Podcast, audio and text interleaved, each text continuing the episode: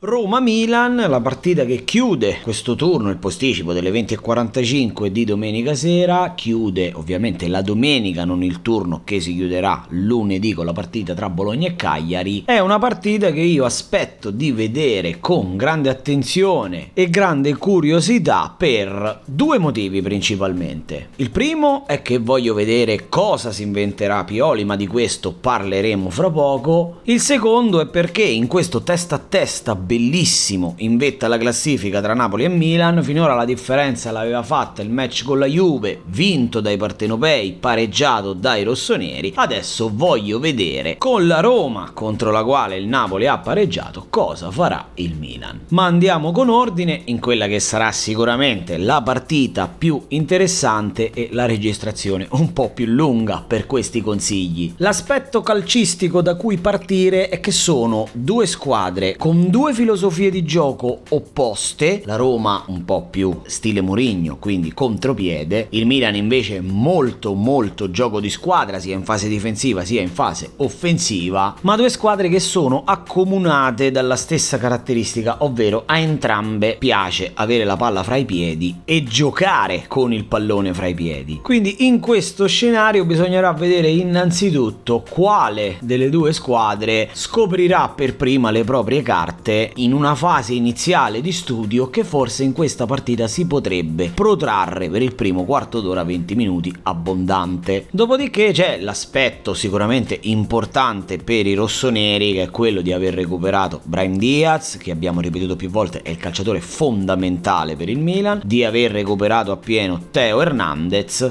sicuramente dovrebbe mancare Rebic, però insomma i due rientri per il Milan sono molto molto molto importanti. La classifica, vabbè, è sotto gli occhi di tutti, il Milan è lì davanti insieme al Napoli, la Roma un po' più dietro a 19 punti, quindi 9 in meno dei rossoneri. Sicuramente dopo l'imbarcata presa in Norvegia, la Roma doveva dare un segnale difensivo importante e l'ha dato nella sfida contro il Napoli, contro il Cagliari non è riuscita a non prendere gol. Onestamente io mi aspettavo che la portasse a casa con un po' di semplicità in più, invece il Cagliari, tra l'altro infarcito riempito di assenze perché gli mancavano Godin, gli mancava Nandez, è riuscito comunque a creare qualche pericolo, a segnare addirittura andando in vantaggio. E questo mi lascia immaginare in un angolo remoto della mia mente che il Milan se gioca come saprà potrebbe tranquillamente portarla a casa e quindi a differenza di quello che ha fatto il Napoli conquistare i tre punti contro la Roma. In attesa poi di questo benedetto scontro diretto eh, c'è tempo ancora ragazzi bisognerà pazientare fino al 19 dicembre per vedere le due squadre confrontarsi fra di loro. Il secondo aspetto per cui io non vedo l'ora di vedere questa partita è capire cosa si inventerà questa volta Pioli. Perché ragazzi, io magari non ne parlo tanto come parlo di italiano, come parlo di Gotti o come parlo di tanti altri allenatori, però signori miei, Pioli si sta dimostrando un vero e proprio stratega e artista. Gli scontri diretti contro le big che ha avuto finora, Lazio, Atalanta e Juventus, l'hanno visto creare due capolavori tattici e mezzo, uno contro la Lazio dove la sua marcatura a uomo sui centrocampisti e sui terzini della Lazio ha di fatto privato l'attacco della Lazio di tutta la linfa possibile, neutralizzando a tutti gli effetti i biancocelesti. Contro l'Atalanta invece sarebbe da far vedere nelle scuole calcio il primo gol del Milan, quello di Calabria, perché chi vuole capire un po' di più di tattica, guardi quella partita, guardi il gol di Calabria e si renda conto del capolavoro lavoro che ha fatto Stefano Pioli andando a battere Gasperini con le sue stesse armi, quindi una marcatura asfissiante a uomo a tutto campo. Ci sono dei frame di partita dove si vedono i calciatori dell'Atalanta guardarsi tra di loro perché a causa dei movimenti dei calciatori del Milan non sapevano davvero che uomo andare a marcare. Paradossalmente la partita dove non gli è quasi riuscito per intero il capolavoro tattico è stata quella contro la Juventus Juventus, dove però è andato sotto. È quindi una situazione episodica perché è andato sotto su un'azione offensiva, il Milan ha battuto un calcio d'angolo, ribattuta fuori area, superiorità numerica, contropiede, la Juve ha segnato. C'è stata quindi quella fase in cui ha dovuto riaggiustare un po' le cose, l'ha fatto con i cambi, ma non mi dilungherò qui a parlare di quella partita. E in ogni caso c'è voluta una parata di Scesni nel finale su Calulu per evitare alla Juventus la sconfitta perché altrimenti Pioli avrebbe portato a casa tre capolavori. E va detto che in tre partite contro le big ha optato per tre modi di giocare analoghi ma diversi, ognuno con delle caratteristiche uniche e specifiche per quella singola partita, quindi io sono davvero curioso di vedere cosa farà Pioli in Roma-Milan. Un pronostico naturalmente è difficile da fare, secondo me il Milan potrebbe anche vincerla. In ogni caso, al fantacalcio mettete tutti quelli che avete,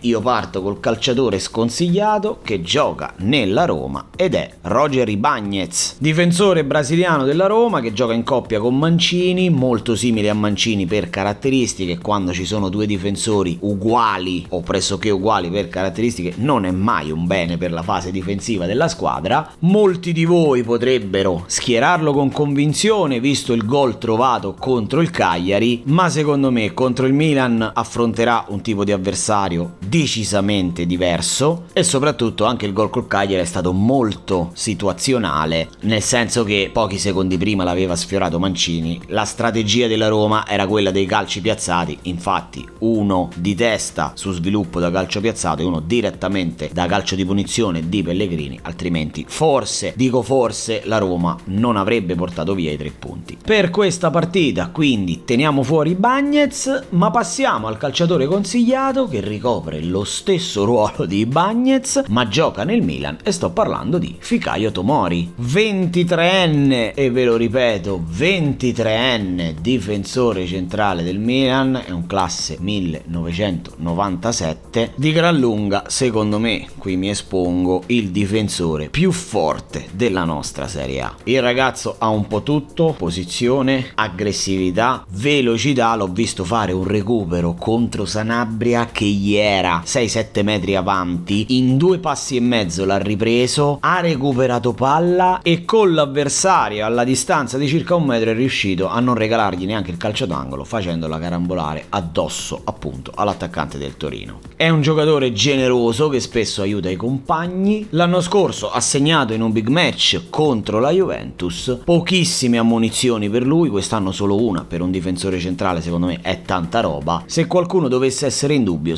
secondo me schieratelo perché magari in un big match potrebbe ripetersi e portarvi oltre al buon voto anche un bonus dentro Ficaio Tomori.